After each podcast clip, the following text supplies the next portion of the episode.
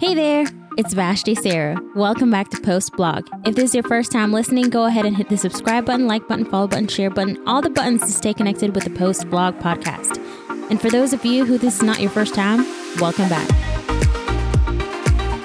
Happy Wednesday. Thank y'all for tuning in to this week's episode. So today we're going to just jump right into it. We're talking about the goodness of God. Now, let's be honest. For the majority of us, we probably don't know how to explain the goodness of God. And I'm not here to say that I know how to explain it, but I'm going to do my absolute best to explain what the goodness of God is, and is God really good? So some might argue, or some might pose, that we cannot discern God is good from natural theology alone. But I'm here to say, yes, you can. Yes, you can discern that God is good from natural theology alone. So natural theology basically states the whole concept is that God is best described as the greatest conceivable being. And in order to be great, it translates or it means you are good. So if God is the greatest conceivable being, then God is good, right? Yeah, so that's it. That's today's episode. We're done. Figured it out. There's that. You're welcome. No, but I'm I'm kidding, kind of ish, not really. But to be honest, that is the foundation of it. Natural theology alone does describe, does answer the question, is God good? Throughout centuries, throughout the entire world, we know of whenever someone mentions God, first, it's reverence, but also too, he's a greater all good being. He's not partially good, but he is good. Whether you are serving the God of Christianity or serving a God that is outside of Christianity, the whole idea of godliness is that you are good. And it boils down to our moral understanding, our moral intuitions that plainly tell us what is good and what is evil. Evil, from our moral intuition, we understand as it's lower than.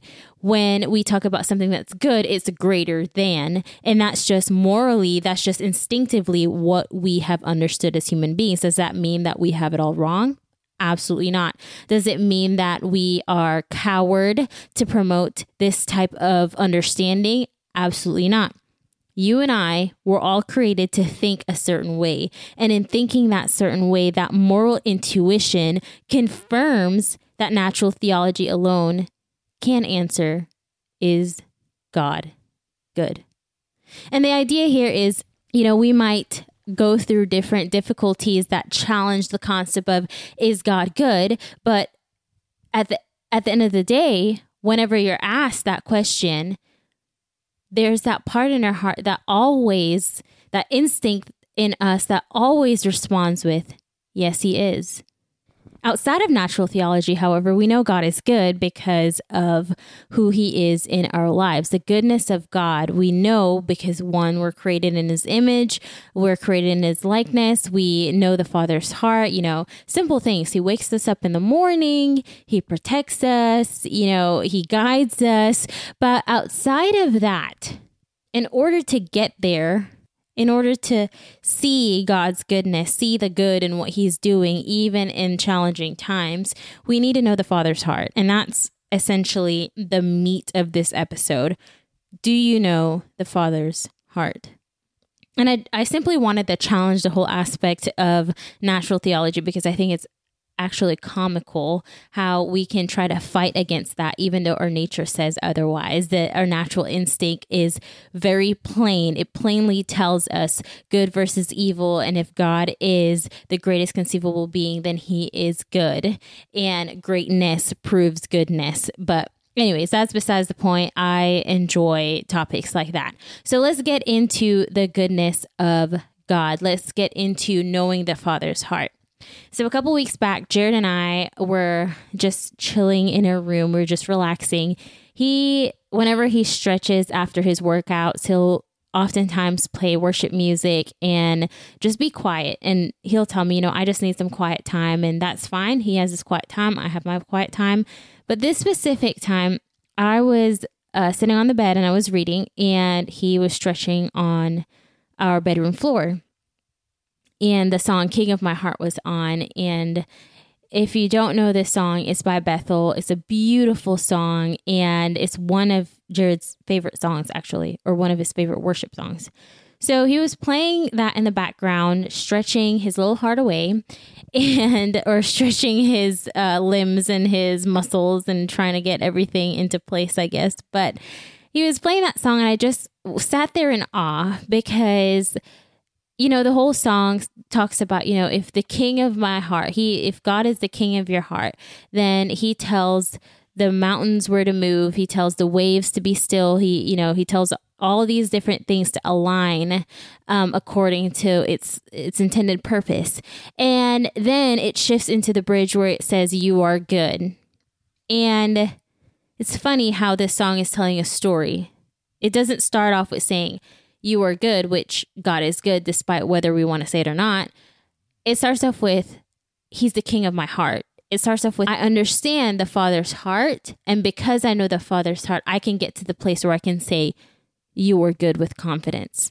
So outside of natural theology, outside of our natural instinct of understanding what greatness is and God being the greatest conceivable being, it takes it a little bit further where it's more than just a head knowledge. It's more than just an instinct. It's it's something that I believe deep down in my heart. God's goodness becomes clear when, not when the miracle comes, not when life is easy, not when we no longer have worries or struggles. It becomes clear when we understand God's heart. For instance, anyone can say about your mom or your dad, oh yeah, your dad's a good person. Or your mom's a good person. From the outside, they probably can judge that based on your character or based on what they have heard about you or based on your family name. Back home in Belize, because we're so small, if you had a specific last name, people judge you based on your last name. They know whether you have wealth or whether you don't have wealth.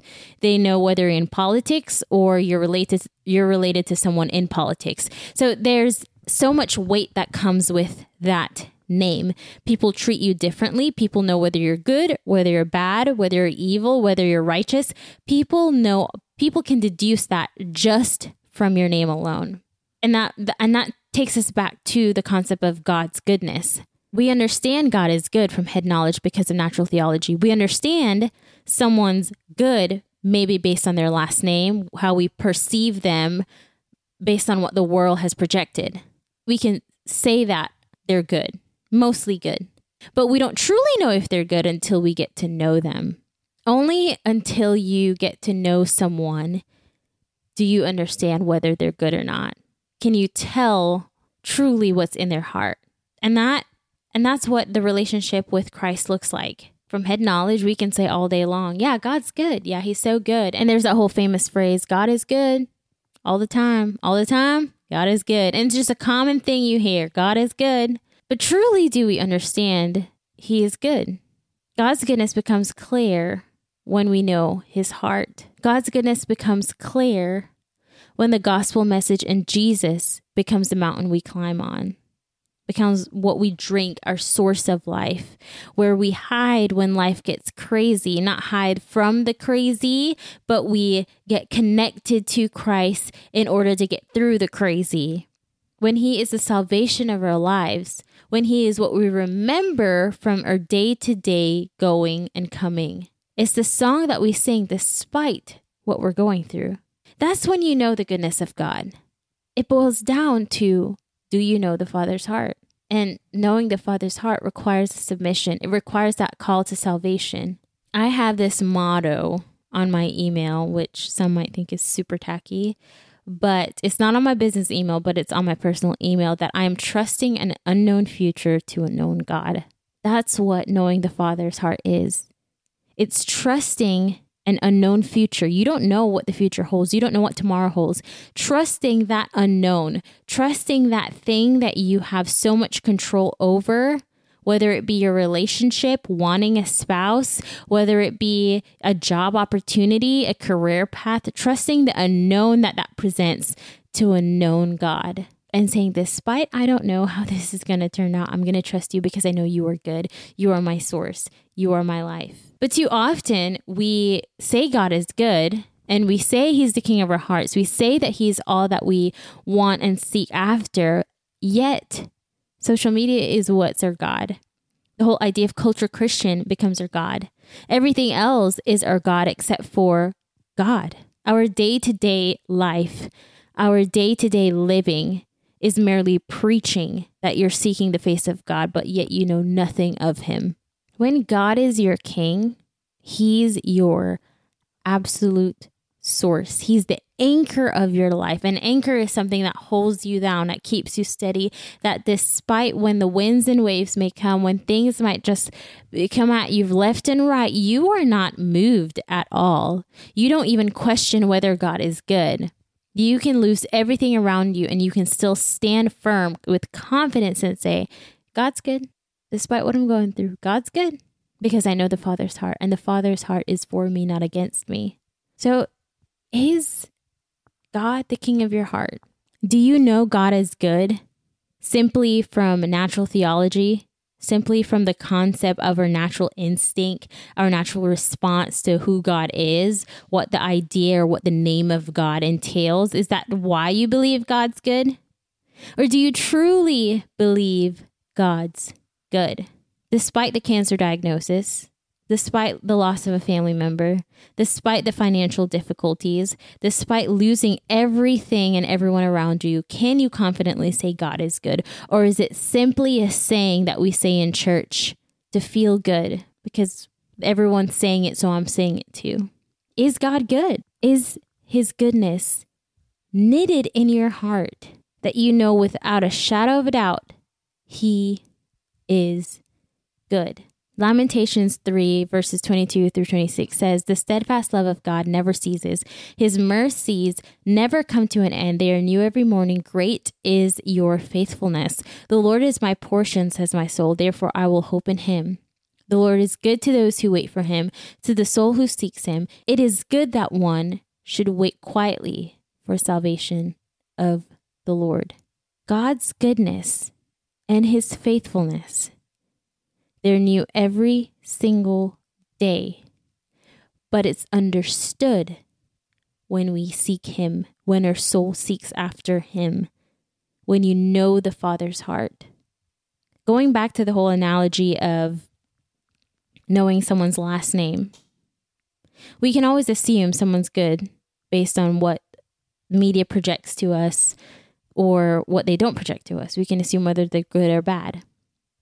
If we only know someone based on what's being projected to us, based on just simply knowing their last name, that whole natural theology, whenever something happens or the media projects and says, Mister Smith committed a crime, Mister Smith did the unimaginable, then we question and we say, hmm, maybe Mister Smith wasn't good all along. Maybe he really wasn't what he was chalked up to be. Maybe my natural theology proved me wrong. That's because you really didn't know Mister Smith. But if you knew him, you'd know he'd never do anything like that. It wasn't him, it was someone else. Someone framed him. Or whatever the story may be. I hope I'm making sense here. Parallel with God. Whenever life gets difficult, when life gets challenging, we oftentimes blame God and we say, oh, he's the one at fault. God caused this. He's not a good God anymore because he did this. If he was a good God, he wouldn't have allowed it to happen.